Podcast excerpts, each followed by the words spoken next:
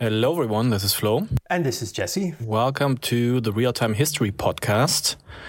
Today, we have a returning guest. Yes, a two time offender, Dr. Wanda Wilcox, who, uh, Wilcox, geez, I'm saying that with a German accent now. Dr. Wanda Wilcox, how's that for integration? Um, was kind enough to join us for the second time, and it's a pleasure every time that we get the chance to talk to her because she's an expert in Italy during the Great War, which is definitely not an area that I have read as much about as I would like. So it's always like full of surprises and neat factoids and things that I hadn't come across before. And it was no different today. Yeah, it absolutely is.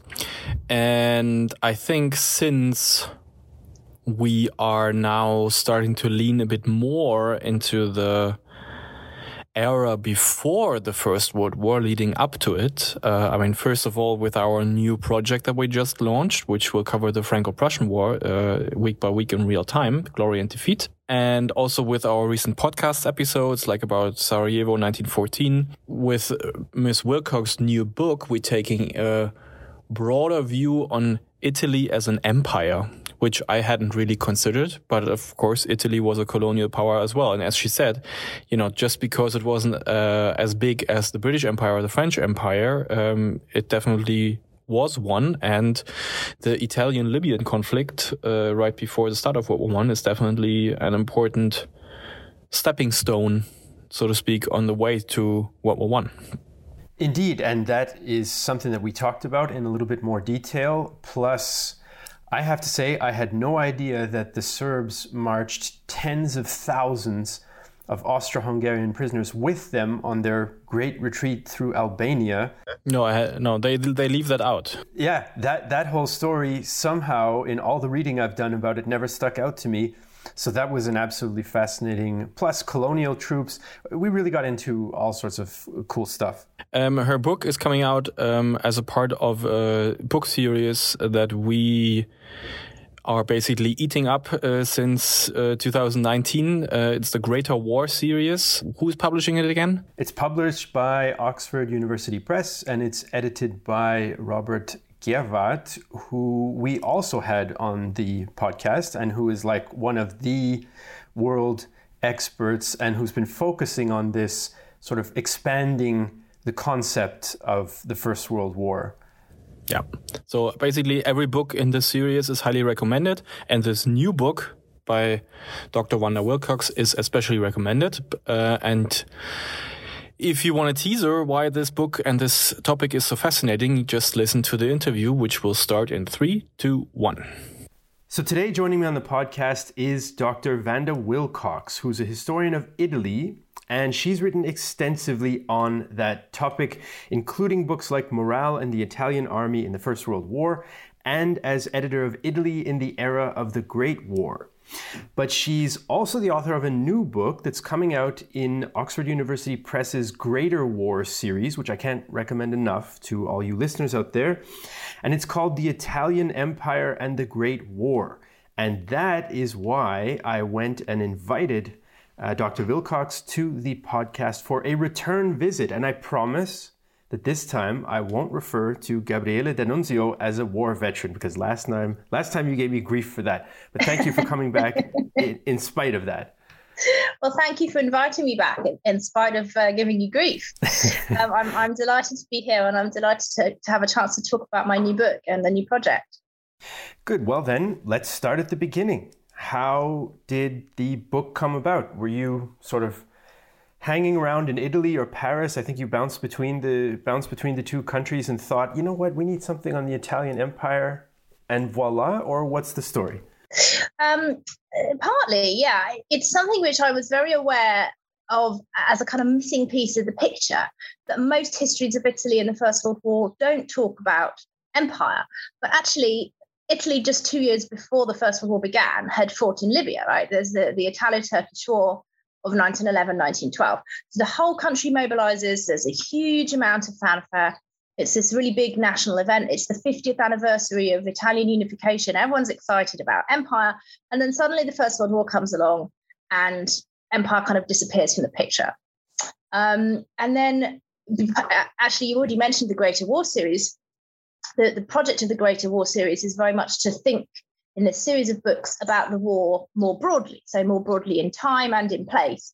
And uh, they contacted me and they said, Would you be interested in looking at Italy in a broader imperial context? And absolutely, yes, I am. So it, it sort of came together very nicely. So you got you got headhunted for the for the job. That's that's a good that's not a bad story to have. So it's nice, yeah. Uh, then let me start with another basic here, in a sense why should we care about the Italian Empire? I mean, I, I'm not going to mince words. In a way, you could say it's one of the puny empires from among the great powers. Not to say Italy's not an important belligerent, but the imperial part just seems like a bit of an afterthought. But wh- why is it actually deserving of our attention? Okay, well, I mean, I, I see where you're coming from. I, the first thing I'd say is that's a very Eurocentric viewpoint if you're in Africa, the African empire, uh, the uh, Italian colonies in Africa actually seem quite important. Um, and actually, if you want to understand the war as a global event, not just a European event, this is a really important part of it. Um, because in my book, I talk about what the Italians understood by empire, and that meant their formal colonies, but it also meant their diaspora. It also meant all of those emigrants who'd left Italy. And as we know, there were millions of people who'd left Italy in the the decades immediately before the war. And Italy conceived of them as being part of the empire at that time. So, if we really want to think about the First World War as a global war and uh, and not just a European event, and I know that you're very keen to not just look at the Western Front and the same old stories. Um, actually, the Italian Empire is a big part of that. But the other reason I think it's really important is that if we only think about the Italian war effort as a national event and not an imperial event as well, we miss a really big part of what Italy is trying to do and of why, um, at the end of the war, things seem to go so badly wrong. I know that the post war events, the, the occupation of Fiume, the sense of the mutilated victory, and the rise of fascism are quite. Um, there's a lot going on in a very short space of time. And one part of the puzzle of why things go so badly wrong in Italy is actually to do with the imperial story as well. So I think we need to bring that into global war and to understand the Italian experience. But yes, it's smaller compared to France and Britain. But I don't know that France and Britain are a good metric because actually there's a lot of other empires that maybe look more like Italy, like Belgium, Japan, Portugal, uh, Spain, the Netherlands, even Denmark. Um, you know, a few little things here and there. Uh, if we don't only see France and Britain as the norm of an empire in this period, then Italy doesn't look quite so much of an outlier. Right. Uh, for the record, of course, I was playing devil's advocate naturally uh, to set you up for that. Um, but let's let's keep that idea of empire you weren't now. saying what's the point of your book. Welcome. Perish what's the, the point of what you've just done? Perish the thought. Um, so let's keep that idea then of of empire because I want to contrast it maybe a little bit with the idea of a nation state because Italy, I mean, that's what uh, a lot of people associated with in this period, right? And you mentioned the unification in the 19th century. It's still in the process, in the minds of many Italians, it's still in the process of, of completing that unification during the period of the First World War of the nation state. But it has this empire at the same time. So, how do these two ideas coexist? In Italian political life, or how do they clash? I mean, I think you kind of foreshadowed that a bit with your last answer, but take us down that road a little bit further. Uh, yeah, you're right. It's a real tension and a kind of oddity in a way. You might think that you would finish building your nation before you started to build an empire, right? But actually, um, the two things are, are, really kind of closely connected. Um, as you know, the Italians enter the war with this irredentist idea. In other words, they say the nation is incomplete and that there's new territories to conquer. Now, right from 1861, from the moment of unification, there's been a sense that Italy was incomplete, that there were new territories to conquer. So, Italian nationalism is also an expansionist project. It's a project of completing the nation, sure. But this gets a bit tricky if you're allied to Austria Hungary. How are you going to complete the nation and acquire those new territories when they're currently in the hands of your ally? So from 1882 onwards, when Italy and Austria allied, Italy kind of has to turn elsewhere to satisfy expansionist aspirations and almost frustrated in its inability to, to do that nationally, colony has become a kind of substitute. So the two things are quite closely connected, right? colonies are almost an alternative. Okay, we can't get Trento, we can get Libya instead, right? So we're still growing, we're still establishing ourselves.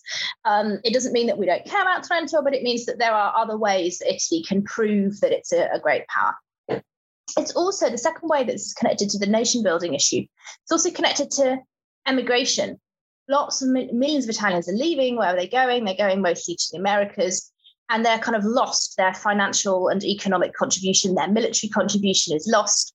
If there are colonies, the, the, nation hopes it could divert that emigrant flow towards colonies and thus kind of keep them Italian, so keep them within the, the overall borders of the Italian nation.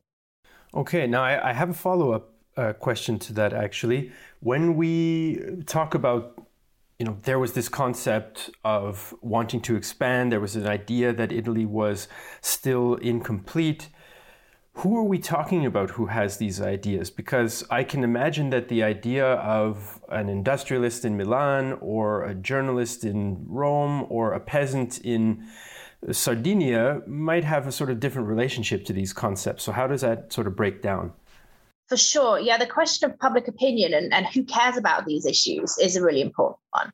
Um, and of course, there is a difference on rural and urban lines, there's regional differences, there's educational differences. Um, the idea of national unification is definitely something that's much more interested to, interesting to the middle and upper classes, um, as is colonialism by and large. Um, national unification is something that crosses the left right divide, right? There's plenty of kind of left wing Republican style nationalists, um, uh, democratic interventionists, we call them in 1915. There's also right wing nationalists who want to kind of expand in a uh, in a more traditionally um, conservative way. So it, it can cross left right political divides, but it's definitely a, a, concern of the middle and upper classes. What's interesting though is that already in 1911, uh, when they go to war against Turkey to conquer Libya, there is a real effort in terms of media mobilization. The press becomes really important here. And newspapers across the political divide and across the country and even across interest groups, so Catholic newspapers versus um, uh, more kind of secular ones, all come together to support the imperial war efforts in 1911. And there's a real effort to teach children at school, pro imperialist theatre shows, there's posters, visual campaigns. You know, there's a really sort of cross national media campaign in favor of the imperial war of 1911 1912 so it's not necessarily the case that you have to be uh, someone for example who might directly profit like a financial or business interest it, it can go the interest in expanding colonially does whip up a lot of popular support okay now you mentioned uh, just a few moments ago that there was this complication in terms of Italian expansion and national aims that their ally prior to the war was Austria Hungary. And one of our listeners had a question related to that. And uh, he or she basically says that they didn't really understand why Italy was, in theory, potentially a part of the Central Powers if it if the conditions were such that it could renege on the agreement? And why did it decide to sort of switch sides when, you know, there were some rumblings that, uh, well, the, the listener puts it that it coveted territory also that the Entente had. And I know there's the question of the sort of French Italian border and so on so how did how how did Italy end up in this uh, alliance, and why why did it end up in the strange situation that it did then on the on the eve of the Great War? For sure, yeah, it's a good question, and that's absolutely spot on. I mean, the idea of uh, completing the nation could also include irredentism at the cost of France, right? So Nice is the birthplace of Garibaldi, and it's a terrible blow to Garibaldi, but to all Italian nationalists that Nice is lost. Um, I think the answer to the question is Germany. Italy doesn't really want to be allied with Austria Hungary, particularly in 1882. Italy wants to be allied with Germany. Germany is the most powerful uh, military power. They need something to counterbalance France because there's a lot of Italian French rivalry, um, uh, particularly naval rivalry. So Italy wants to be allied with Germany, and Austria Hungary is kind of a friend that tags along too, as far as Italy is concerned. Um, they they have to accept Austria Hungary as a price of the alliance that they want with Germany. Um, But no, it doesn't make a great deal of sense. And it's not particularly popular. Um, plenty of people are, are delighted at the opportunity to, to chuck this alliance out the window. It made sense as long as it was a defensive alliance that was going to keep them safe. But when it starts to look like it might drag them into war, it no longer makes any strategic sense for Italy to, to stay in the Triple Alliance. Okay, now once the war gets going, uh, all the powers engage their empires to the extent that they can.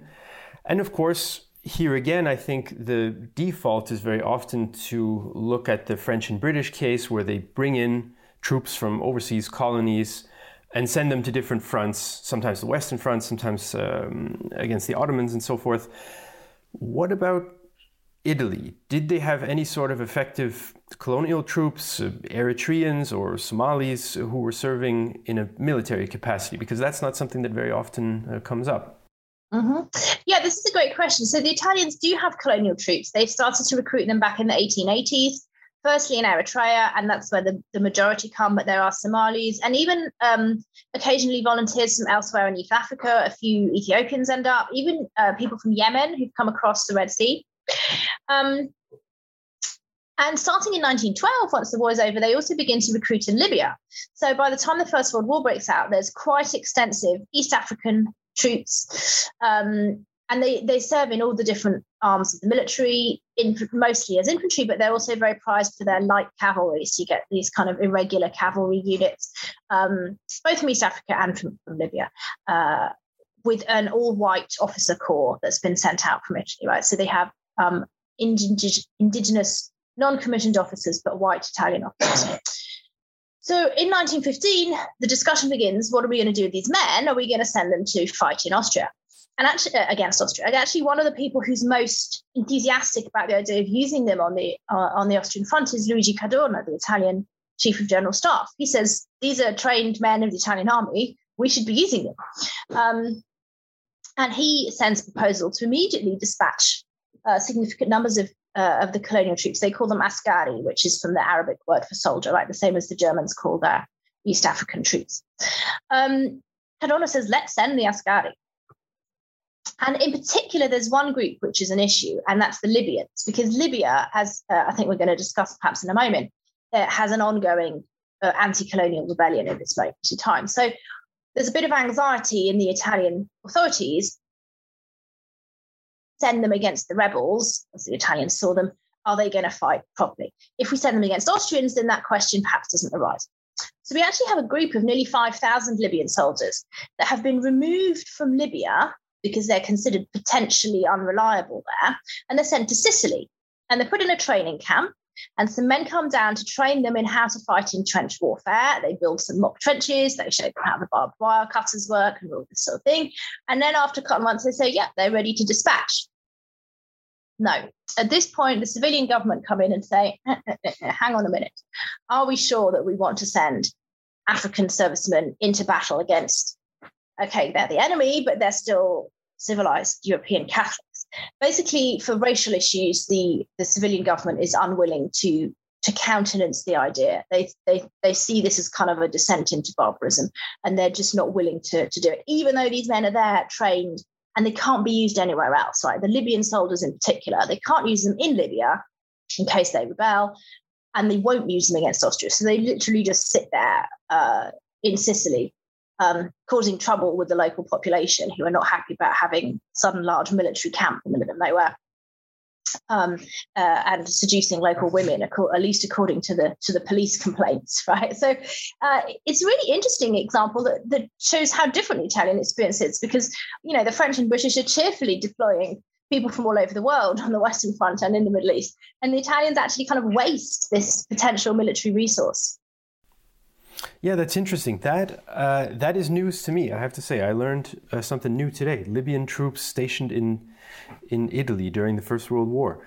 Um, let's stick with uh, let's stick with the Libya topic for a moment because we had another listener who was curious about Libya, and maybe before we get into the details of that question, tell us a bit about the rebellion in Libya. What's going on there, and well, maybe we wrap it in. And then the, the, the listener was wondering about whether the Ottomans were able to somehow get in contact with the rebels because it used it was an Ottoman province, right, until just or a possession until a few years before. Was there any way that they could get in contact with these rebels? Was there any kind of coordination? Mm, yeah, this is a great question, actually.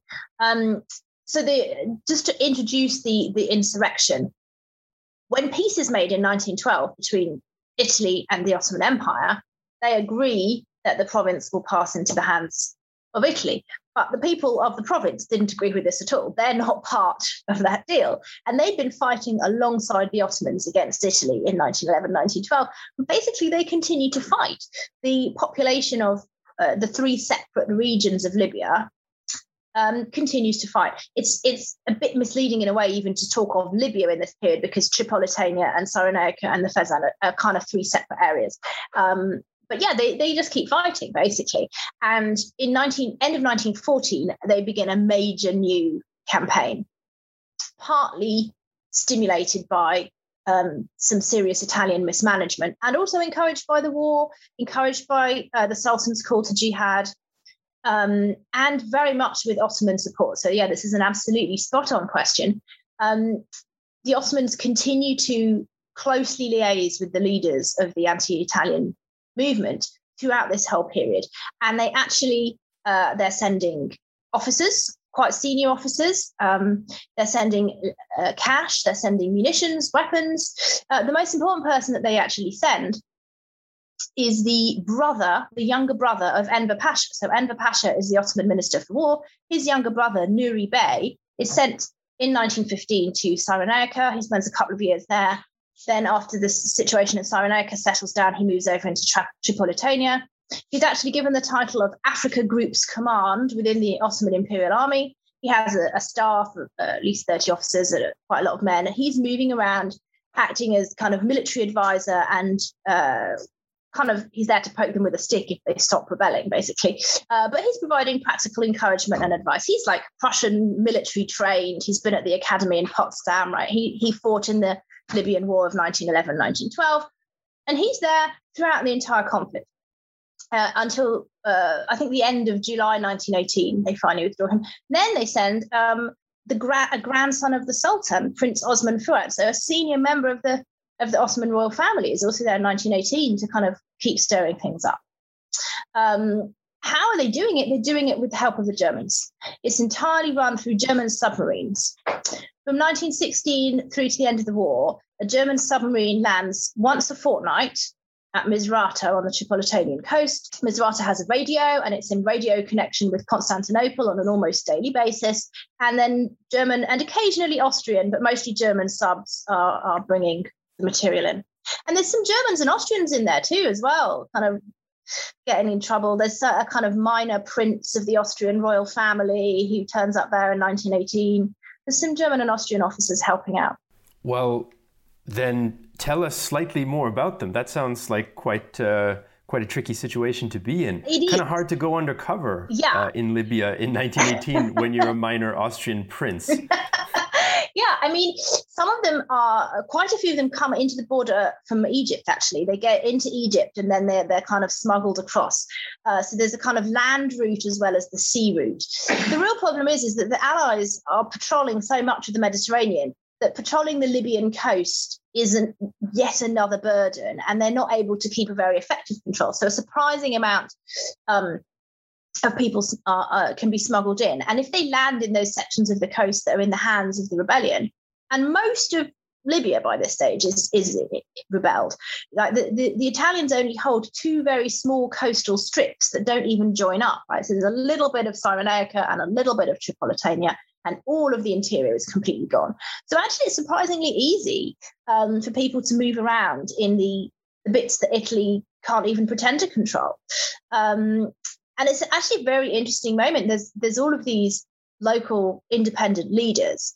In 1914, 1915, they might have perhaps welcomed a return of the Ottoman Empire, but by the end of the war, they're not interested in that either. They're interested in full independence. So it's a really important kind of anti colonial movement. In November 1918, um, in Tripolitania, they declare the world's first independent Arab republic. Uh, two men, Ramadan al Suwayhili and Suleiman al Baruni, and a small group of others, the kind of local tribal leaders basically who've come to the fore in the last decade or so. Um, a lot of them had previously worked with the Ottomans, but by 1918 they can see that that's kind of a failing power, and they they come together and declare a, a, a republic. It doesn't last very long, and the Italians ultimately, as you probably know, are going to go on the counteroffensive later on in the 20s. But it's a, a fascinating kind of political moment of awakening, I think, for the people of Tripolitania and Cyrenaica. That is an absolutely fascinating aspect uh, to the story, I have to say. Um, let's jump back to a more traditional side of Italy's war, because one of our listeners was wondering about the Italian approach to prisoners of war, both the ones that um, they took and Italians who were captured by the Austrians. So the listener asks why Italians had a sort of belligerent attitude to their own soldiers who surrendered. And then I guess I would tack on, and how did they treat the Austro Hungarian prisoners that they themselves uh, were responsible for capturing? Yeah, this is a this is a good question. I think your your listener here is referring, uh, I guess, in part to the very very high, the unusually high death rates suffered by Italian prisoners, whether officers or men, once they'd been captured uh, by the Austro-Hungarians uh, or indeed the Germans. And a big part of that is that the Italian authorities refused to take on the responsibility of sending food, medical supplies, and so on to support their prisoners, uh, their men who'd been who'd been captured by the enemy.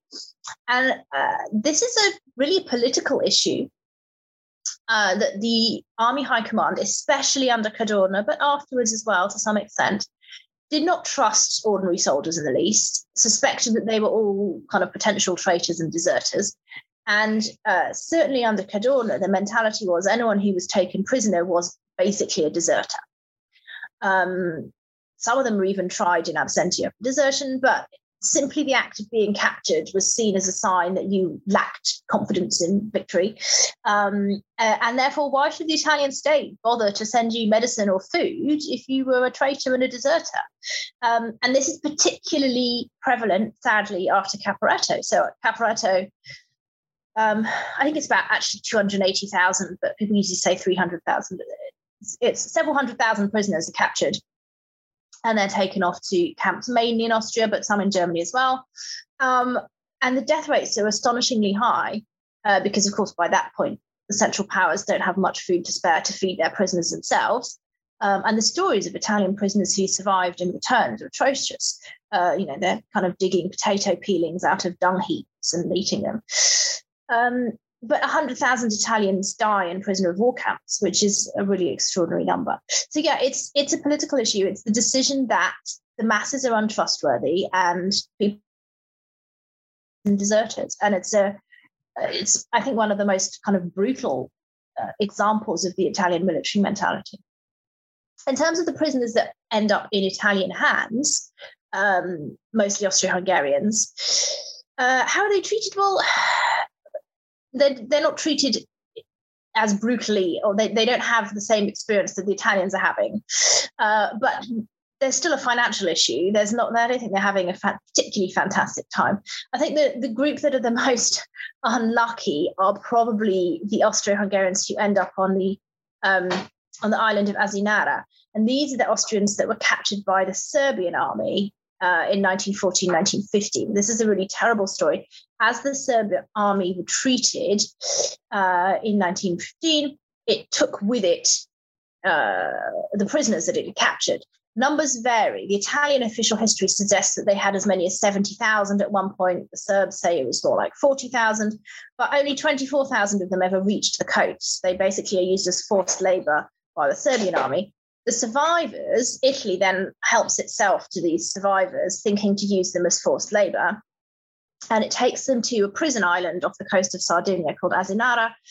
Um, another 7,000 of these unfortunate souls uh, die in transit, uh, either of starvation or of epidemic disease. So, from at least 40, possibly as many as 70,000 prisoners captured, only 17,000 ever get to the prison camp and if you look on, uh, you actually can find it on Google Maps and have a, a, bit of a dig around. If you look at Asinara, it's a small island off the coast, of, off the Sardinian coast, uh, and they're basically stuck in tents and spend the rest of the war um, in just the most atrocious conditions. So yeah, the life in an Italian POW camp was also potentially quite grim.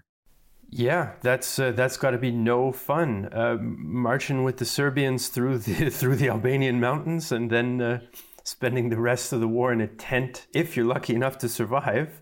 Uh, there's a there's a book on this in Italian, but I haven't seen a, a full book length treatment of the topic in English, and it's a shame because it's it's the it's a really multinational story. You need to be able to do the Serbian bit, the Austrians prisoners, the Italian bit. You know, there's there's so many pieces of this story, but it's it's a really um, extraordinary experience that these men go through. Yeah, no kidding. It certainly sounds extraordinary. Um, let's stick with that with that multinational theme for the next question because one aspect, and I think you referred to it earlier on is the Italian diaspora, this global community, which I think is especially numerous in South America and the US. What's their situation during the war? Are they subject to military service? And if they are, do they then actually answer the call and and uh, perform it, or what's their opinion? Yeah, great question. I mean, there's there are literally millions of Italian citizens overseas at this point. Um, in theory, if you're an Italian citizen, you are liable for your military service wherever in the world you may find yourself. And um, that also applies to second and even potentially third generation, right? If you are the child of an Italian citizen, wherever you are in the world, you're an Italian citizen too, and thus you too are liable for military service. Now, if you're thinking that sounds a bit ambitious, you'd be right. Um, not all of the men of military age living all over the globe uh, are going to uh, come and serve. A, a, to me, a surprising number do. Um, it's estimated that about 305, possibly as many as 310,000 uh, Italians from overseas return to fight. So that's about 100,000 from North America, mostly the US, but there are some in Canada as well. 50,000 or so from South America, and at least 120, maybe 130,000 who are living in other parts of Europe. So there's a lot of Italians who are living in the UK, in France, in Belgium, in Germany. Uh, most of them have actually come home already in 1914 15 when the war breaks out for pretty obvious reasons. Um, and the remaining few who had not done so then immediately return um, in 1915 when the war comes out. Uh, and there's a good 20,000 or so from, from North Africa as well, mostly from Tunisia, where there's a very large Italian community, or from Egypt. Um, so, yeah, more than 300,000 um, men return to fight. How do we treat this? Is it are they volunteers? Not really. They're conscripts. But let's put it this way: they, it would have been very easy to not return, and plenty don't. Right? There are many, many draft evaders. Hundreds of thousands of men don't come back. So the question of why they do it to me is a very interesting one. Um, I've talked about it a bit in this book, but actually, uh, a, a scholar, an Irish scholar called Selena Daly, is in the middle of writing a book about this precisely, where she's really dug into the diaries and letters of these returnees or of the people who don't return, get at the heart of their motives. So we have to wait for her book to find out exactly what's going on. But um, uh, my reading is that for some of those who return, it's it's patriotism, sure, but it's also a feeling that if you don't return, you might then get in trouble with the Italian authorities. You might not be able to return later. Maybe you've got family back in Italy. You don't want to end up in trouble with the with the authorities, so that you can't maybe return and see your mum when you want to. But uh, I don't know. Interesting. Always that toss up with consent and coercion and so on. Um, yeah, that concludes the list of questions that we had prepared uh, for today. Fascinating stuff. Italy has never been the center of my Great War world of, of interest. So it's a I really enjoy when you when you come on the podcast and we can kind of dive into something that for me is largely uncharted territory. It's really it's really rewarding. So I want to thank you for joining us. For any of our listeners out there who are now Italophiles and want to figure out what exactly is going on with the Italian Empire in the First World War, uh, Dr. Wilcox's new book is called The Italian Empire and the Great War, and we will have some links to that in the podcast description. So, thank you so much for coming on a second time. I, I really enjoyed it and I learned a lot from it. thank you very much for inviting me. It's so much fun to, to be able to talk about this topic. And I hope that your listeners have, uh, have learned something new and, and motivated to find out more about it.